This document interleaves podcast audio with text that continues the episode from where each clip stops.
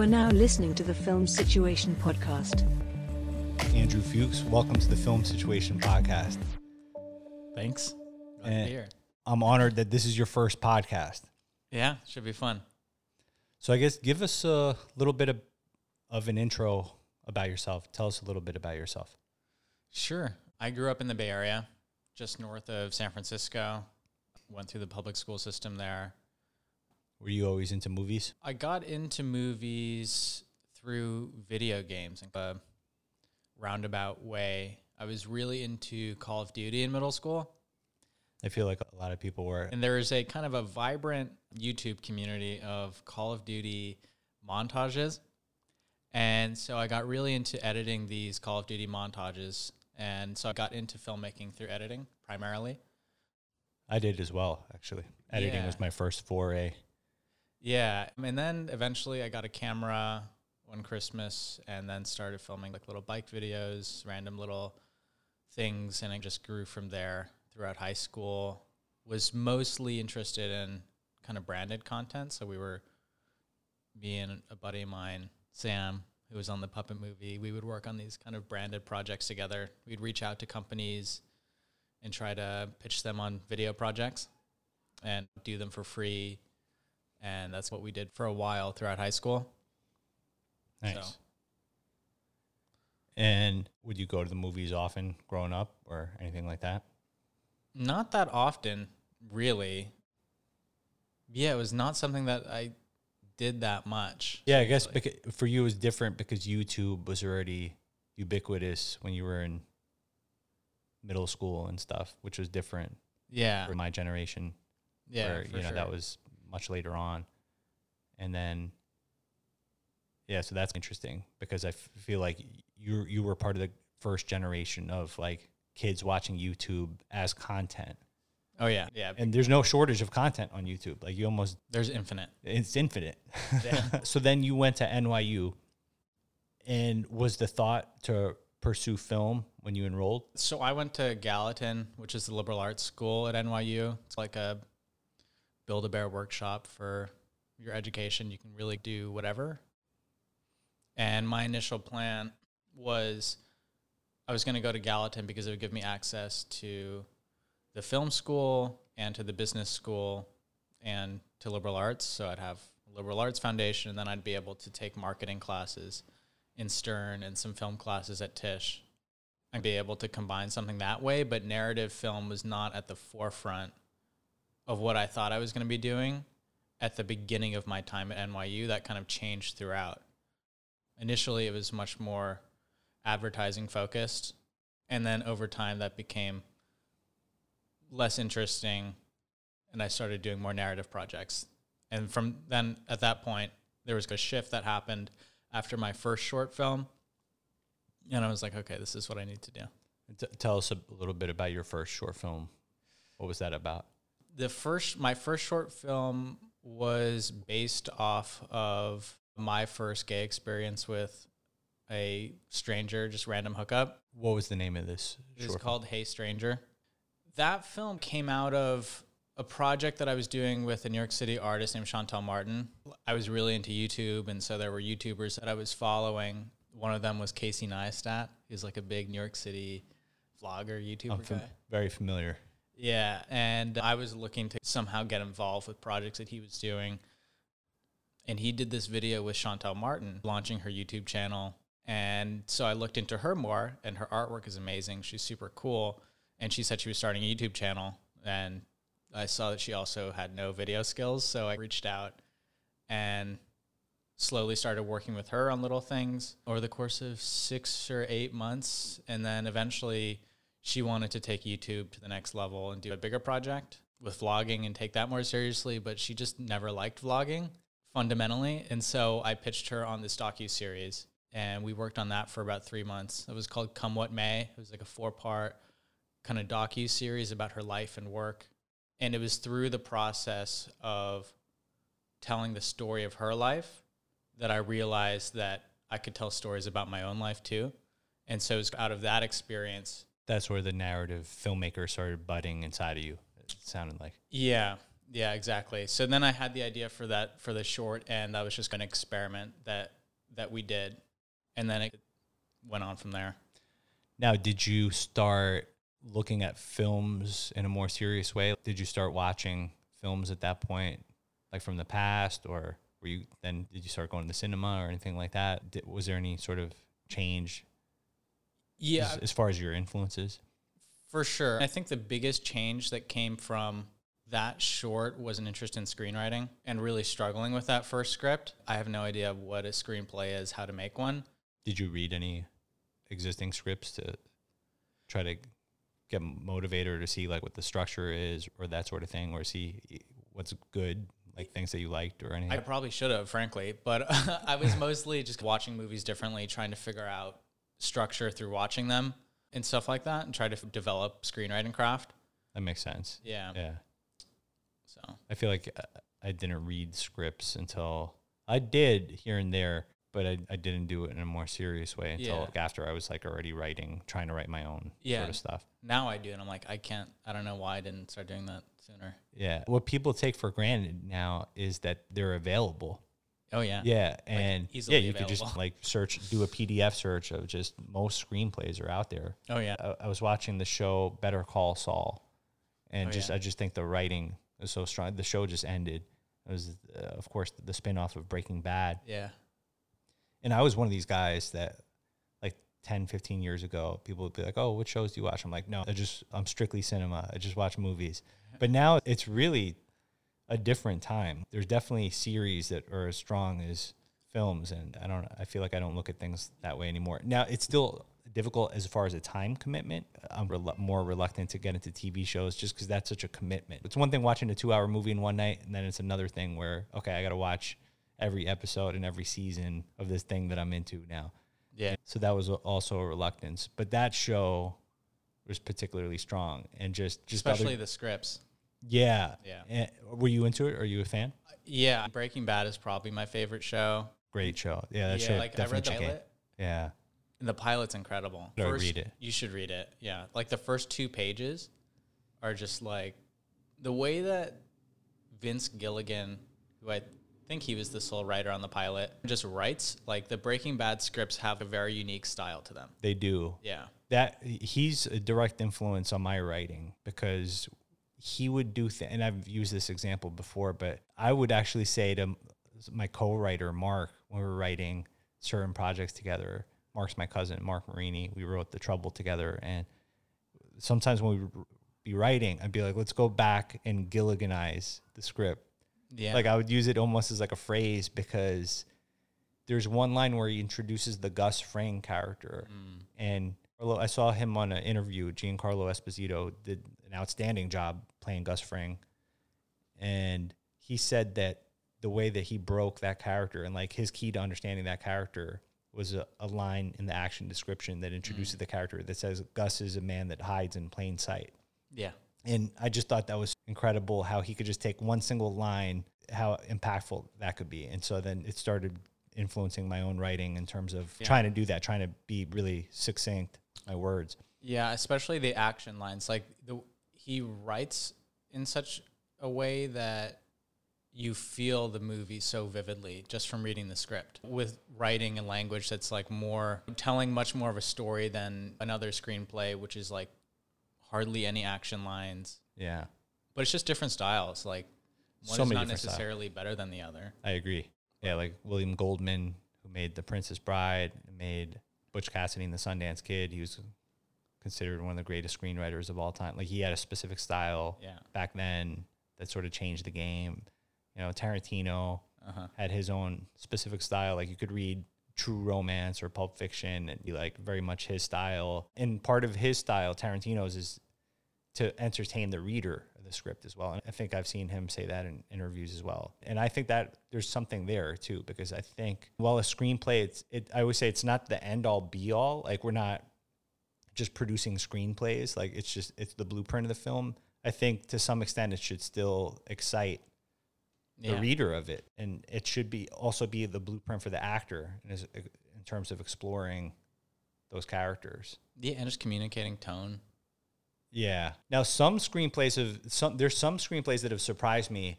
Paul Thomas Anderson. I love the movie The Master. And I went back to read the movie The Master and I was I don't want to say I was underwhelmed. I was actually I want to say I- guess I'll phrase it this way because I love Paul Thomas Anderson's work and but I will say it's a testament to him as a director because if somebody were just to show me the screenplay of The Master and I'd never seen the movie, I would not have seen his vision of the mm-hmm. film. So it's interesting to see that script and then there was so much more in his head as a director of, of like what he brought to the table. Yeah, it's, he might write, "Oh, this character walks over to walks across the room and looks out the window," but then when you have Joaquin Phoenix do it, and it's holy shit, it communicates like an ocean of subtext Yes. that isn't on the page or whatever. Exactly. Yeah, good point. Yeah, and he's really a master. Excuse the pun, I guess. At uh, he's just such a great director in terms of bringing out the best in actors that he works with. Like mm-hmm. that scene in that movie with Joaquin Phoenix and Philip Seymour Hoffman when they're drinking the hooch. Like you've seen that movie. So I I started it like a few weeks ago, and it was like really late at night, Yeah, and I was like, I can't. Do that's this. definitely I happened to me can't do this on many right films. now. Yeah, there's certain movies you really have to be alert and just ready to watch them. That's Yeah. definitely one of them. But I strongly recommend it. I, and I don't know if you've seen Phantom Thread. I have. It's so good. It's so good. It seems like it's important for definitely some filmmakers to be a writer director. Hmm. And that's something I want to talk about. It's that seems like it's important for you. to write my own movies. Yeah. I think so. Yeah, at least at this point. And I guess tell us a little bit about your process as a filmmaker and like in writing your own scripts. Are you a big outliner? You just start plunging into writing? I've done a few different things, approached it a few different ways. I have just dove into a screenplay and just like totally gotten lost and floundered, and it's a mess. But now I do outline a good amount before I start writing. yeah, sure. I'm a big outliner. But I know there's just two schools of some people just plunge in, and there's really successful writers that do that, and then there's other really successful ones that are swear by outlining. Yeah. For me, the outlining is important. How much do you ever allow for improvisation when you're working with actors? Or tell us like about your process a little bit with working with actors. Yeah, for sure. On well, I guess Mercy and Puppet Man were different experiences. Like on Mercy, there was a good amount of improvisation. There was a lot of we had the script and the script had gone through 60 rounds of revisions. Like it was hell trying to write that script. Yeah, that's a lot. That's a lot of revisions for a short. Yeah, it was Yeah. And it was a challenging movie to get right on the page. At least for me at that point, a movie about a mercy killing suicide, like how do you get two characters to go on that journey where they're both at that point and you not only understand why they're doing what they're doing, but like maybe even agree with it too. That was the challenge of that screenplay is like how do you accomplish that and get the audience to go along with you? And the actors just brought so much to the table once we were on set. Our the two actors were Marlon Mason and Joe Lopez. And Marlon, she's been acting for literally 70 years. And so she's done so much and she just brought so much experience that she'd come to me and be like, okay, this line feels, can we cut this line or can we change this line? And almost always the answer was yeah. Yeah, I guess she just wanted to make it roll off the tongue or something that felt that was more real or like to her. Yeah, Yeah. so that it felt natural coming out of her mouth. Yeah. And she had a great, her barometer for does this line sound fake or does it sound natural was like super on point.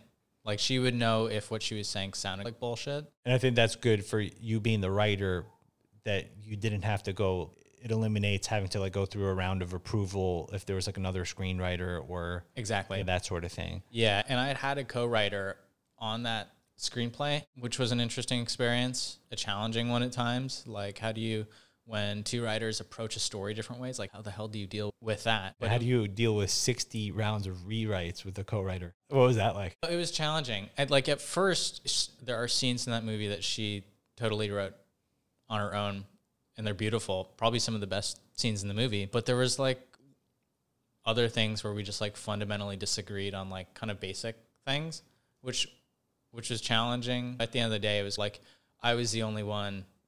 I was directing it, and she wasn't there. She was she was out in L.A. or New York. She just wasn't there. And I, it, you're on set, and you have to make a choice, and you have to live with it for better or worse. So I will say I saw the film. It's a really beautiful film, and you did a tremendous job making that film. Thank so. I- I, Appreciate s- it. I saw it before I worked with Andrew on Puppet Man, where I helped him produce it.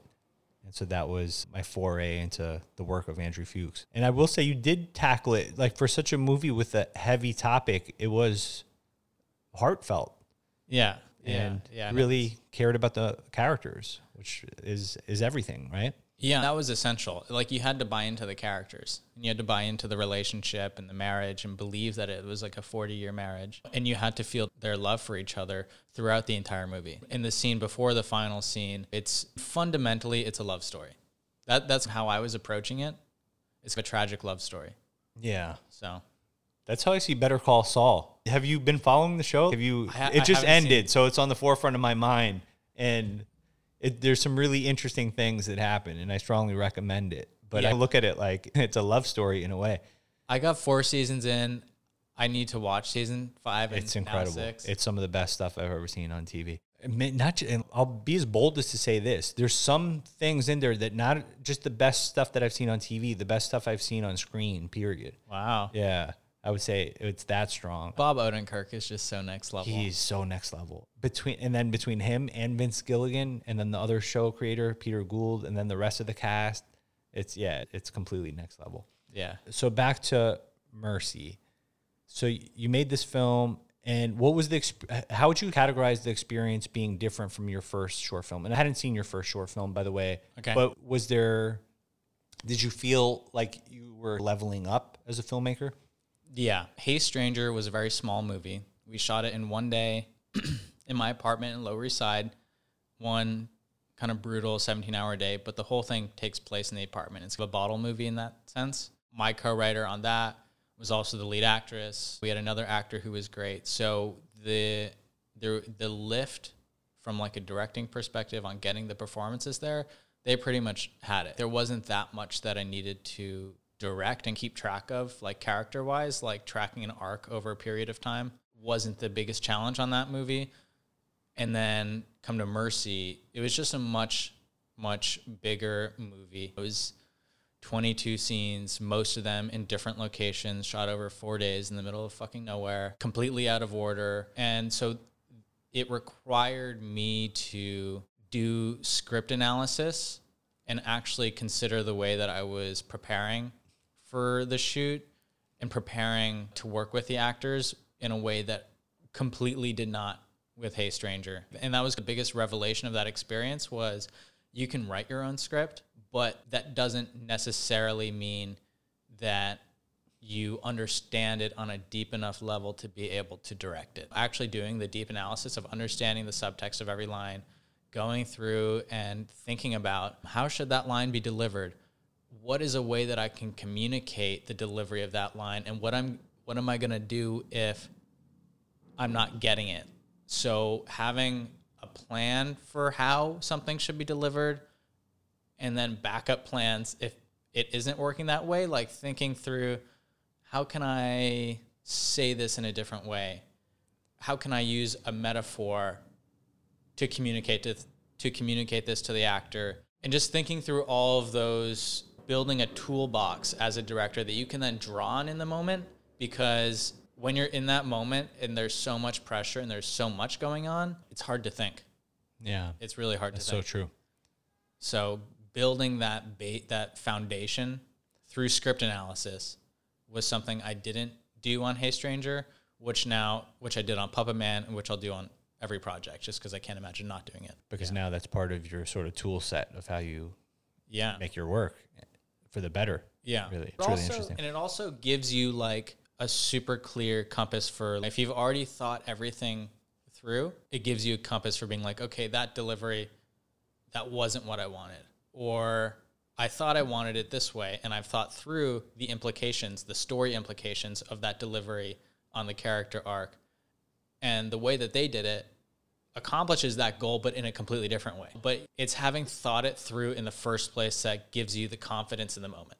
And that's honestly the script analysis is where 90% of my confidence on set comes from. is having done that work. And is that something that you came up with on your own, or did somebody guide you to that point? Like, how did how was that sort of realization? I had read a book by Judith Weston. The sort of directing actors, Yeah. yeah. great book, Great book. great book. Honestly, that book saved my life for yeah, sure. it's a game changing. Yeah, book. it's so good. and she's really against giving line reading as many actors are so there's many directors that might give like a line reading say it this way and that's not what an actor yeah. wants they don't want to be micromanaged Her whole thing is not using result oriented language. If I want somebody to be, if I want someone to be, if I want a dad to be angry at his son, I wouldn't say, can you say that line, but be angrier? Because that's seeking a certain result from the line reading. The other way of saying that, using a verb, which is much more actable from a actor's perspective, is say punish him, or Yeah. I want you to belittle him. It's something that's actable that they can, that isn't seeking a certain result because if you approach it from a result oriented perspective, you run the risk of when the actor's giving the performance, they're going to be thinking, was that angry enough? Is that, did I achieve the result that the director's asking me for? And at that point, you're in your head and the performance probably sucks. versus So, giving them some business Yeah. to work with which actors that's their craft yeah. and that sort of yeah it's a game changing thing and so that's, that's really cool to see that was such an influence on you because yeah i found that book to be very inspirational myself actually Yeah, and I think I sent you some of the prep work on Puppet before we shot. And I'll literally go through a script, take out all the dialogue lines, and I have a spreadsheet of what's a verb, what's a possible metaphor, what's the subtext. I'll literally have it, and I'll have it in front of me. I will say I was very impressed by that. It made a strong impression to me as far as your level of preparation because like I prepare scenes, but I've never made a spreadsheet, with the emotional beats. Yeah. that's usually the stuff that's in my head, but I was really impressed to see that. I make spreadsheets about everything else that people joke around and they're like, "Man, you and spreadsheets." But And you could throw it out. It's just like the fact that you have it. Most, No, most it's- of the it's time good. you're not looking at it. But No, but that thought, but just going, it's like a business plan. Somebody, they say 97% of businesses that don't have a business plan fail. But even if you just make it and just throw it in a drawer somewhere and never look at it again, just the act of creating it shows that at some point you had the vision of how sort of things should be and you, you gave it thorough thought, which is everything. yeah, So that's really good. yeah. Nice. And would you say that most of your experience with actors, do you love working with actors? I do. Marlon and Joe, it's just they they were so amazing to work with. It's such a special relationship, and they're so fucking important. Like they So important. they are the movie. And working with Joe and I, we're really good friends at this point. And it's funny because he's like in his seventies, and I'm 24. But it feels like we the way that we collaborate, we think very similarly, and we approach creative problems in a similar way. Like the one, the way that we found the ending for Puppet Man wasn't originally in the script the way that it currently is, but that was like, oh, I bought this puppet on eBay. Here it is. What if he picked up the puppet and started talking to himself through the puppet? What would the character say to himself through the puppet in that moment? Yeah. And then Joe would just, we would just riff. And then eventually we land on something like, oh shit, that's cool. I love that. Yeah. And Joe is fantastic. He's such a good actor and he's got such a cinematic face. Oh, yeah. For people that watch the movie, they'll instantly know what we're talking about here. And one thing I like, Andrew, is that, and I've mentioned this to our mu- mutual friend that introduced us together. Shout out to Lena Lansky. But I like how it's, I find it interesting that for such a young guy, you're approaching subject matter and drawn to stories of older people. And I'm not saying that's that that's the only thing that you're doing, but I it, you've done that more than once on Mercy and on Puppet Man. Yeah. And I like that for a couple of reasons. W- One is I feel like just we have a, almost a, like a problem in modern times and in this country that people just don't they discard people that are older and they even in their minds especially a lot of younger people they, they write them off and and it, that, that's sad to me and so i like to see those sort of stories and i just want to get your thoughts about that like, like how did that happen what, what do you think of that Yeah, I guess it first happened. The first project was Mercy, and that was originally based off of kind of a real thing that happened when my dad was buying a house. Legally, a seller has to disclose if there had been a death in the house. And it was disclosed to him that there had been an elderly couple, both of them were terminally ill, living in the home, and there was a mercy killing suicide. Wow. Yeah, and they were one of them I think was 80s, the other one was early 90s, like they were old as hell. Yeah. And when I heard that story, I was like, "Oh shit, that's wouldn't that be an incredible short film to try to tell that story?" And we got old actors because that's who the people were. That makes sense, and it's interesting to to understand your motivation. I think that's cool how you were just imagining. You, you heard the story and then just imagine the circumstances to create your film. Yeah, and it was like that sounds like a great film and I had been wanting to tackle subject matter like that. I lost my mom when I was in 2015 when I was in high school. So sorry. Yeah, to breast cancer. And so I wanted a story that I could explore some of that. My dad was, we worked pretty closely on the script, frankly. And so it was a really interesting process going through and diving deep into that experience to, to draw on it to find material that felt real and resonant. And so that was all of that was the reason why that movie came to be. But yeah, I completely agree. In the number of people that had told me like, "Hey, yeah, like when the, even when reading the script, like, yeah, it's a beautiful story, but like old people, that's not commercial. You're to struggle with that. That's to be a difficult movie. Nobody wants to watch a movie about old people. Let alone old people that are dying. Man, not let alone two old people that are dying ugh, that's brutal. And people would say that that's not a movie that anybody wants to watch. But like the reality is, old people are so neglected in in so many ways, but in film too. Like we don't, especially stories about death and terminal illness and end of life and death in America. We don't like talking about it. That's true. It's such a part of life. And I think that's just a myth about there's so many there's so many older people that go to the movies, they make such a big, even from like a marketing perspective. I've been in rooms where they're like, that's such a big sector of people that actually go to the cinema Yeah. and actually are paying for films and things like that. So it's such a misinterpretation that they were watching content like everybody. My grandfather is in his 90s and watches YouTube. He probably navigates it better than I do. Yeah. So that was why that movie came to be. And then Puppet Man was like, oh, Joe. Yeah. Joe is the Puppet Man. Yeah, you just had such a great experience working with Joe, and you like you developed it with him in mind. Yeah. And I told him that there was like no way that we could make that movie if he wasn't going to do it. So that's pretty cool. So now we have two movies with old people. So the next one is not. So tell us a little bit about, I guess, for people that are not familiar, tell us a little bit about what Puppet Man is. Not that you have to give the whole thing away, No, but sure. Puppet Man is a story that I initially came across when I was walking on Sixth Ave in Park Slope, and I walked past. It was on a Saturday, and I walked past this marionette puppet theater, and one of the puppet people was outside, like asking people if they want to go to the show. He was like, "Hey, do you want to come to our show?"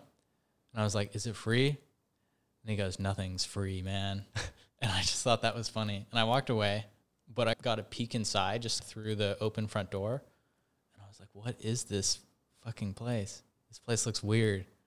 There's definitely a movie in there, in that space somewhere. And so I started thinking about it. And I was like, okay, what about a movie about a disturbed marionette puppet operator? And I, I texted Joe that same day and I think I showed you the text after we finished rap, but I messaged him like I sent him a picture of the place and was like, "Hey, I think there's a simple and great short film about a disturbed marionette puppet operator in that theater, so just putting that out into the universe." And then the next Saturday, I went to one of the puppet shows and it was about it was me and about 30 other toddlers watching this marionette show Beauty and the Beast. And the show was great and the puppets were amazing. And after the show, I went backstage and met the puppeteers. And that's where I met Ronnie and Preston, who are the two main puppeteers at Puppet Works. Over the next two, three weeks, I wrote the script, came up with this idea, and then pre pro was really fast. it was I, when we wrapped and you showed me that first text to Joe. Yeah. I was stunned of how fast that you had just the raw concept to then from finishing shooting. But it's so much more satisfying to work that way. It is actually. It's so much better. I'm so tired of shorts, and Mercy was this way, and I, I don't want to do it again. Where the script takes Mercy got delayed for a number of reasons. We tried to do it, blah blah blah blah, but post took unreasonably long. I'm tired of shorts that take a filmmaker the amount of time that it should take to make a feature film You're right. to make a fucking 15 minute movie. Get it done. A short movie, a short film, you should be able to accomplish it pretty quickly. And I think the movie turns out better that way. I think you're right. I always think of them like clay. These things are like like as far as eh, the editing of a film, it to me it's like clay. It, it should be like clay. Like the sooner after from shooting it, it, it just complicates things. The more you wait, I'll say I'll put it that way. That's why I think of it like clay. Like it's just easier to edit something when it's like fresh versus. I mean, there's just artistic reasons, but also just even logistical reasons like for it. Yeah, I agree. And then you just have it done. It was like there was it, there was it was May 26 and 27 that I think we shot, and it was the situation was if Matt, my DP, he had a feature in Poland that he was scheduled to go do, and he was going to be leaving a few days later for a month and a half. My actor had a feature that he had to go do, and then I was going to go California, go to California and go backpacking. So if we didn't shoot it on May 26th and 27th, it was going to have to wait two or three months until August. So like this month. And it was just like, there's something about pushing a, a project that I think It's also bad, can yeah. doom it in some I agree, sense. completely agree. And then sometimes you fall out of love with projects. Yeah. It happens sometimes. and maybe that's a sign that the project wasn't good enough if you kind of forget about it. May, yeah, maybe it is a sign. It could be a sign, but there's something about There's just something in that moment where you're just thinking about it all the time and you want to do Yeah, it, like where something can get lost, even if it was maybe like potentially a good idea at an earlier time. Yeah. there's some there's something about just getting after it right there and then. So I, I I really respect that you did that. And I love it. So we had three weeks. Yeah, we it was basically three weeks. We had to prep everything. We had to design the puppet show, choreograph it, rehearse it. Yeah, so I had no idea when I got involved, like in producing this project, that you had just got, had the concept just like weeks, a couple of weeks earlier. Yeah, That's pretty cool. Yeah, it, t- it turned out really well, and I'm sure it's going to do really great on the festival circuit. So look out for it. we'll see what happens. So, is there anything in general that you want to talk about with your sort of philosophy about directing or filmmaking before we switch gears to like the next portion of the podcast? I don't know if you have anything else you want to talk about Puppet Man in terms of what your experience Yeah. is like. Well, my experience, I was impressed with your level of obviously how committed you were to achieving your vision and how you never compromised. I never saw you compromise. Like I didn't feel like there was anything that compromised the quality of the film. You fought very hard to achieve a real really high quality film and I think it's always challenging circumstances doing indie stuff. Yeah, Like- it's I actually one thing that would be fun to talk about is you know that the idea of compromise and like when do you compromise, when do you That is an important thing because that's something that even like I watched Ron Howard's masterclass and he did yeah this scene from his movie Frost Nixon. He was, oh, here's how we approached. Uh-huh. Here's how I would approach it with. Two, here's how I would approach it if it was an indie film. And we only had 20 minutes left to capture this scene. How would I cover it? So I- I would love to get your ideas about that. See, my personal idea is, and I've learned from directors like Ron Howard and other directors that sometimes limitations actually foster creativity and that filmmaking is problem solving. Like Yeah. filmmaking, if you have to embrace that a big part of filmmaking is problem solving. Yeah. Yeah. There were sometimes like on Puppet there was an interaction between the theater host and the couple. There was going to be a back and forth exchange about turning off their phones and we were like half hour behind and to get that interaction would have we would have needed like the front three quarter, the reverse. So it would have been two more shots and probably an hour and a half Of setup, yeah. of setup. And we just didn't we didn't have it, but because we had shot the master with a take where we just cut those lines from the script So Gary introduces a show, but he doesn't have the interaction with a couple. It gave us the option to, after that, if we wanted to, cut those two shots and we knew that we could just live in the master. Whereas if we hadn't done that and the only version of that scene was with the interaction, we would have been married to capturing those two shots or else the movie would be the beginning of the movie would be really weird. You would there would have been some like horrible editorial solution or something. Yeah. But it was I feel like with independent filmmaking, the whole goal is putting yourself in as few situations where where you're trapped. There are so many in independent filmmaking, there's so many traps. If you only the cover scene cover the scene with that shot, it better be good because there's no editorial solution for it. Or shooting in such a way that you know that you can have flexibility, that there are options, shooting in such a way that you're not limiting yourself in that way. So there was and that was an example of shooting the master that way because I was on the fence of do we even need this? Is it distracting to the movie? So we captured it that way. And at that point, it was like, okay, me, Matt, have a conversation about does the movie really need that interaction? And the decision was no. So we were able to save an hour and a half there, and we had a hard out at the location that day. And that's so important. That's and it's a testament, by the way, to your background as an editor, how it's really fundamental into you directing projects. Because I think that's one of the most paramount things of having an editing background is that you could really piece the movie together in your head better. Yeah, I don't know. People do it like just go straight into directing, not having edited, and just always hire an editor. And maybe that works for some people, especially if you're starting out somehow at a really high level and you have a really experienced team around you and a DP that can look like you beware of this caution. Don't do that or else you're going to screw yourself in the edit. For me i mean i started editing edit i've edited everything i've ever shot.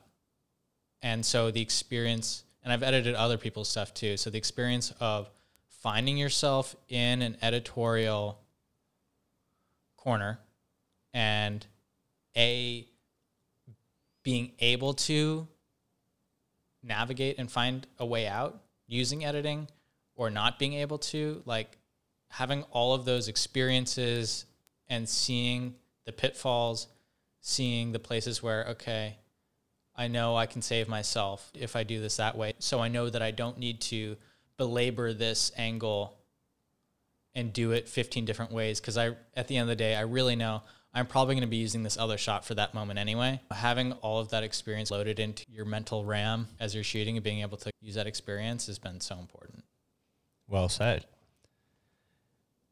Is there any is there anything else about the experience about Puppet Man? It was a really interesting shoot, really cool experience. Yeah. Is there anything else that you want to touch upon? And shout out to that Puppet Theater, Puppet Works in Brooklyn, because they were just awesome. and preston Yeah, our, Preston uh, was puppeteer incredible. slash location manager Yeah. slash Yeah, collaborator yeah, and really nice guy. so his attitude is just perfect it really the, the entire time did you ever see him like pout no, no. he's always smiling yeah, he was. Yeah, he had a good disposition. yeah So yeah, I'm, I'm excited for that one to get released. And now we're gonna get into talking. Like the second portion of the podcast is where I ask our guests to talk about a couple of movie scenes that they love, and I typically ask ahead of time. And Andrew, this, the two scenes that you wanted to discuss are from the movies Before Midnight, directed by Richard Linklater, with Ethan Hawke and Julie Delpy. And so I guess we'll talk about that one first. yeah Yeah. I love that argument scene so much. I love that argument scene in the apartment and the ending. They're just so good. Like, It's so good. and especially We should give okay. I guess we should give context, a little bit of context to the film for people that have never watched it before. And spoiler alert, we will be talking about the ending. now, it's a very character-driven film. It's not a f- even. It's a film even if you verbally hear about what happens in the ending, it's still worth watching. I always compare these things to meals. I could describe a really great meal at a great restaurant. Nothing compares to the experience of going to the restaurant and eating that meal. So it's the same thing with the movie. yeah, So, Before Midnight is the third in a trilogy that Richard Linklater directed that started off. The first movie was filmed in the mid 90s, actually, with Ethan Hawke and Julie Delpy. Am I saying her name right? Yeah, Julie Delpy. Yeah. D- Julie Delpy. She's a French American actress, and she's really great in everything that she's in. But they were in their early 20s when the first movie came out, and it's about a couple, it's about essentially two strangers that meet each other on the train, and they have this just this day of just going out and just talking, walking, a lot of tracking shots. Yeah, a lot of steady cam where it's pretty cool. They're just you're just following these characters in a day in their life where they're just falling in love with each other. Now keep in mind this is before way before Instagram, way before Facebook or social media. So there wasn't like an easy way to keep in touch like there is nowadays. I guess they could exchange numbers, but they didn't.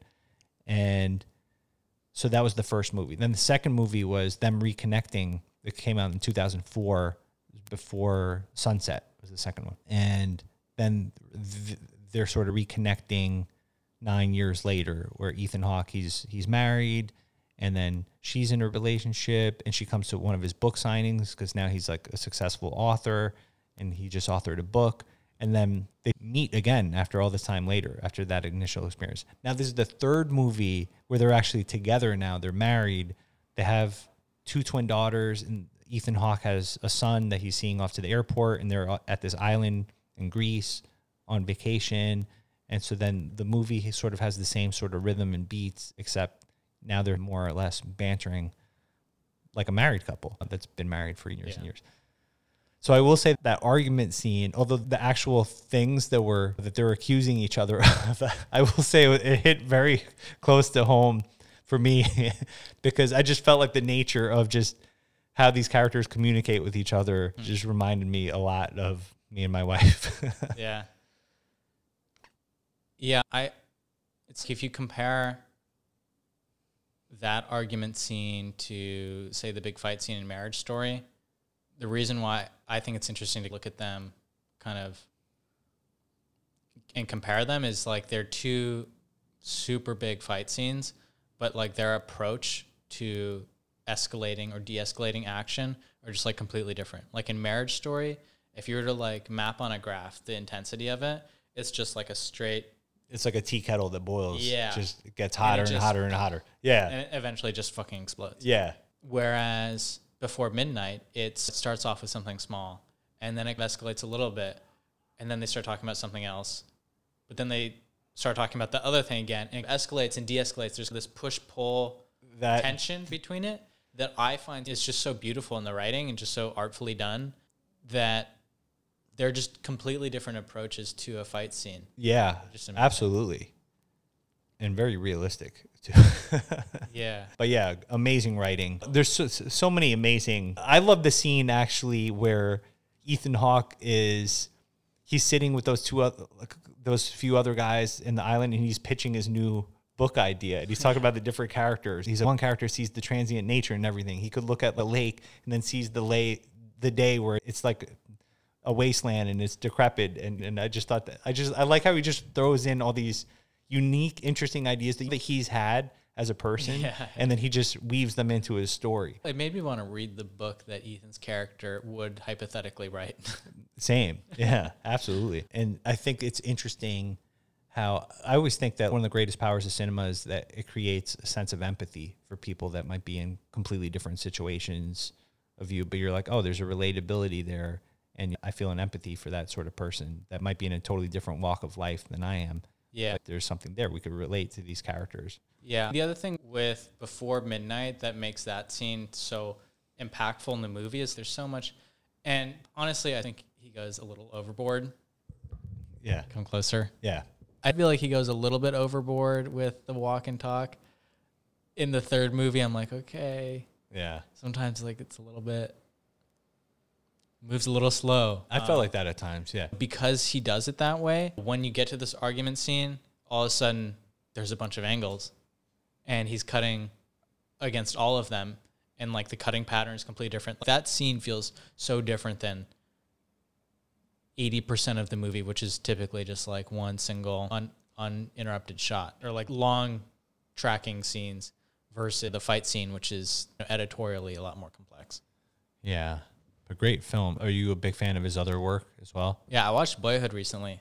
I loved Boyhood. I actually loved got it, a yeah. chance to see it with him in person where he presented it at the Brooklyn at BAM in Oh, Brooklyn. sick. But yeah, so when the movie came out, I saw it at BAM. Richard Linklater was there. The main character was there. They were doing a Q&A afterward. And Uh-huh. It was really cool. Yeah, I mean his whole like multi-decade project thing is so impressive to me. I had that idea when I was in the fourth grade. I was like, it would be so crazy if, because I was so into movies, and I was like, it would be so crazy if you had a movie where like they're filming like a, like a kid, and then ten years later they're still filming the same movie, and the kid's actually grown up, and it's not like just a new actor; it's like the same. And then fucking Rich, Richard Linklater actually does something like that. I bet It's it's so incredible. I bet a lot of people have had that idea. Yeah. And a lot of people probably tried to do it, but actually doing that and following through over getting a cast that's like down Yeah, to do that over 15, 20 years every summer. yeah, We're going to go shoot the movie. What happens if you just lose the one of the characters? Like the Yeah. chances of that project falling apart completely is immense. is like 99%. I guess they just they were just like, we'll just write around it. yes. Like they'll just we'll see what happens if No shooting out of order on Unless if the main character died, if the boy himself That wasn't around anymore, or just didn't want to do it anymore. He's like, you know what, fuck this, I don't want to do it. that would be a pickle. Yeah, that would. You, so you're right, man. It's just that it's yeah. There's such a, it's so difficult to pull off, and he pulled it off. It's incredible. I first was introduced to him from watching Dazed and Confused, as I guess a lot of people my age were, and then I went back and watched Slacker, which was incredible, and that was like a really pivotal. His first feature film, Slacker, was really. I think that was his first feature that film. one with Matthew McConaughey? Dazed and Confused was with Matthew McConaughey. Okay. And I think that was Matthew McConaughey's first role ever. I think so, yeah. And so when I, so Slacker was just like a movie about like a bunch of sort of characters just walking and talking kind of thing. Uh-huh. But I know Kevin Smith watched that and he's I'm going to be a filmmaker. I'm going to do something like this. Yeah. In so many ways, it breaks so many screenwriting rules. True. Oh, we're going to have a couple just like walk for three minutes and just shoot the shit. And there's like a lot more going on in the subtext, but there's not like stakes, obvious like conflict Yeah. necessarily. There's it's always bubbling below the surface. But it's not the traditional like not- each scene building up to this like major sort of conflict in the third act sort of thing. and there's and they teach you in screenwriting classes all the time raise the stakes stakes got to be as high as possible and like i've heard richard linklater talk about stakes because people have obviously said this to him fucking forever Yeah. Like, what are the stakes what are we doing we're just talking and his response to that was like stakes like we're alive. Like the stakes a couple the stakes of a simple conversation between two people they're not physically life and death but like emotionally. There's so many couple i was thinking about that too. It's a really good point that you bring up because if ethan hawke was equally as stubborn in that scene then they would have just broken up. Because she's like i'm that's it i'm done with you. But i don't and she says i don't love you anymore. But he decided to choose to say she doesn't mean that right now. I'm going to just charm her over and let's see if we can smooth it out and let's remind each other of what and it took both of them to get there and it was an incredible scene from both actors. Yeah. But the stakes were pretty high right? Because they could have easily just broken up right then and there. Yeah. In scenes in before sunrise where they're just like figuring each other out and falling in love. And the stakes aren't super yeah absolutely obvious that's it's it's amazing to watch and beautiful and 100% it makes you want to fall in love in the same way with someone in the movie Slacker, yeah, similar thing where it's like you have all these characters. Some of them are just talking. Some of them are talking about like crazy conspiracy theories. But it's like Yeah. interesting. It's just like in, like just intriguing. And then I think there is this voyeuristic sort of aspect of cinema where we just we enjoy watching people behaving yeah on screen. Yeah. I mean, growing up in New York City, could take that for granted. Like I enjoy sometimes hearing just a tidbit of a conversation when I'm near somebody on the street. You know, the shit that you just hear around New York City yeah. is like unbelievable. if, if it's if a writer's ever in a state of writer's block, all they literally have to do is just ride the subway and just not have headphones on. Dude, I was just sitting in Washington Square Park yesterday, and there was this guy who's had a little card folding card table set up, and he had just like three giant jars of mushrooms, like psilocybin mushrooms. Yeah. He was just like on the phone with someone and talking about, oh yeah, we really should buy some land in Mexico and grow some poppies there. and, and then was like talking about his dad, and his dad was like hooking up with the same girl that he was, and it was just fucking nar- It was just, it was, I mean, it was disgusting, but it was like, am I actually? Yeah. Somebody just said that right there, and I'm just like, oh my god. You're like, am I living in the twilight zone? Yeah. So let's talk the other scene in Marriage Story. We talked about it a little bit, and that's also the scene that you love. Noah Yeah. Baumbach directed Marriage Story Yeah. with Scarlett Johansson and Adam Driver. Really great film. Tough film to watch if you're a married couple. I've heard that from many people. I can't watch that with my spouse. Yeah. But really written, performed, and I'm a fan of Noah Baumbach. I love The Squid and the Whale Yeah. and a lot of his films actually. I went out to a restaurant once with my wife and I saw him and Greta Gerwig sitting dinner Oh, yeah. having dinner near us. Shit. Yeah. That's so sick. Yeah. Talk about a power couple. Yeah. It was 2019. They were both nominated for Oscars. They That's found out the same morning, just like lying in bed together, like checking their phones. That's wild. They're both nominated. Yeah. Were they both rooting for the other one to win or did they uh, both want to win? Is that competitive spirit so intense in both of them or I don't know, man. It would feel pretty shitty if only one of them had gotten nominated. No, yeah, that is it is a nice thing for both of them to get nominated for sure. All right, so let's talk Marriage Story. Yeah, I just love that movie. It's a great I- I- movie. I, love No Bound Baumbach. I love his work. I definitely look up to him as a director. And that scene was a big inspiration for the big blow up in Puppet Man. I was referencing it a bit. yeah, an kind of the- homage. The form of it. I wouldn't have seen that actually, but it's cool to hear that now. Like I wouldn't have necessarily thought that. I would Oh say. yeah. yeah, I was honestly my my intention was to try and combine both of those fight scenes a little bit. Is to draw on both of them. What does a fight scene look like if it's a hybrid between them? Because like the big argument in Puppet Man, for the most part, it generally tracks like up and to the right on the graph, but it's not a straight line. yeah. It there's moments where they reconnect a little bit, but then she rebuffs it. But push and pull. Yeah, so that push pull idea. So I was trying to draw on both of them. But yeah, I mean their performances in that scene are Adam and Scarlett. Yeah, really uh, strong. that I just I love Noah's writing. I love his dialogue. It's just so naturalistic and Yeah, like the different concise. points of view too that he sort of explored. yeah, that movie and the reason why the fight is so interesting is that it's pretty even-handed. Like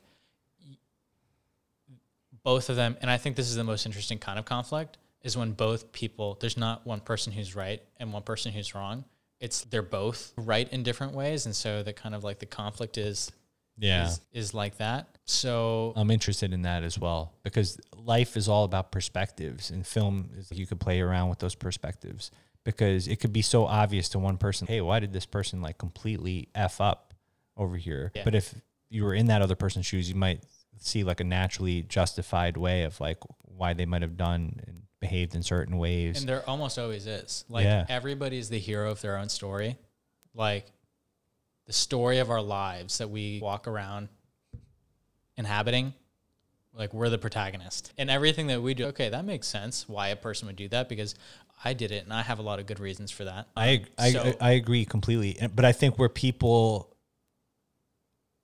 falter is that we feel we crave these stories where protagonists have major conflicts that they overcome, but yet people get so stressed out when it happens in their own lives, and it's natural. That's human nature, right? But at some point,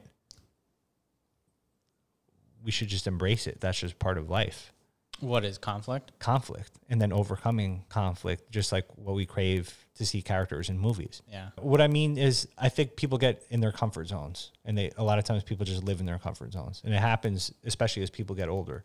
Yeah. You get into your routine, you get into your comfort zone, because when you're younger, every everything is almost like stressful, right? You start a new school, you're like a new classroom, you have ho- like like there's challenges like around every corner, like at every age, and that's why I think when you get older, every year it could just so- starts to feel faster and faster because you get into it becomes easy to fall into routines. Yeah, I feel like people for the most part are operating under like minimizing the discomfort that they feel in a given situation to the maximum degree. If there's a way to minimize your discomfort be it like in a social situation or career wise. Like most people are pretty conflict averse. And yet, like a movie without it, it's funny, but we're talking about the before movies, which are like Right. exceptions to this rule. But like for the most part, a movie without conflict is not that the before movies don't have conflict, but They do, but it's internalized. It's Right. just it's not like an external conflict. Like one person needs to rob a bank, otherwise, like their son is going to die or something. Like, you know what I mean? it's much more subtle. But Much more subtle, a but it's mov- there. A movie without it, period, is a terrible story. yeah, It doesn't work. right. And it's if you think about, do I want the story of my life to be like an interesting, great movie to me? Then you need conflict and you need discomfort. So you have to put yourself in uncomfortable positions. That that's basically my whole mentality, especially lately. I've been trying to embrace that more and also been trying to actively just not live in my comfort zone because it's so easy to do that. It's so easy to do that. Yeah. And I know that you don't do that because as it was like making Puppet Man, you put yourself through like challenges. Like Yeah. you, it's a joy and you love to do it and you love to make films, but It's- you know, I mean, like hell. Yeah. I'm sure you've had some mornings. I know I have as a director. I'm like, why am I waking up at five o'clock? Like, why am I doing this to myself? it's like I could have just been sleeping in today, but Yeah. it's like the, then the joy of doing it is so worth any of those obstacles. yeah. It makes life worthwhile for me at least. Absolutely, I agree. Yeah. So, Andrew, I really appreciate you being on the podcast today. Thank you for listening to the Film Situation podcast. Today's guest was Andrew Fuchs. Hosted by Zach Kota. Executive producer Jeff Cutler. Original music by Yuri Ryback.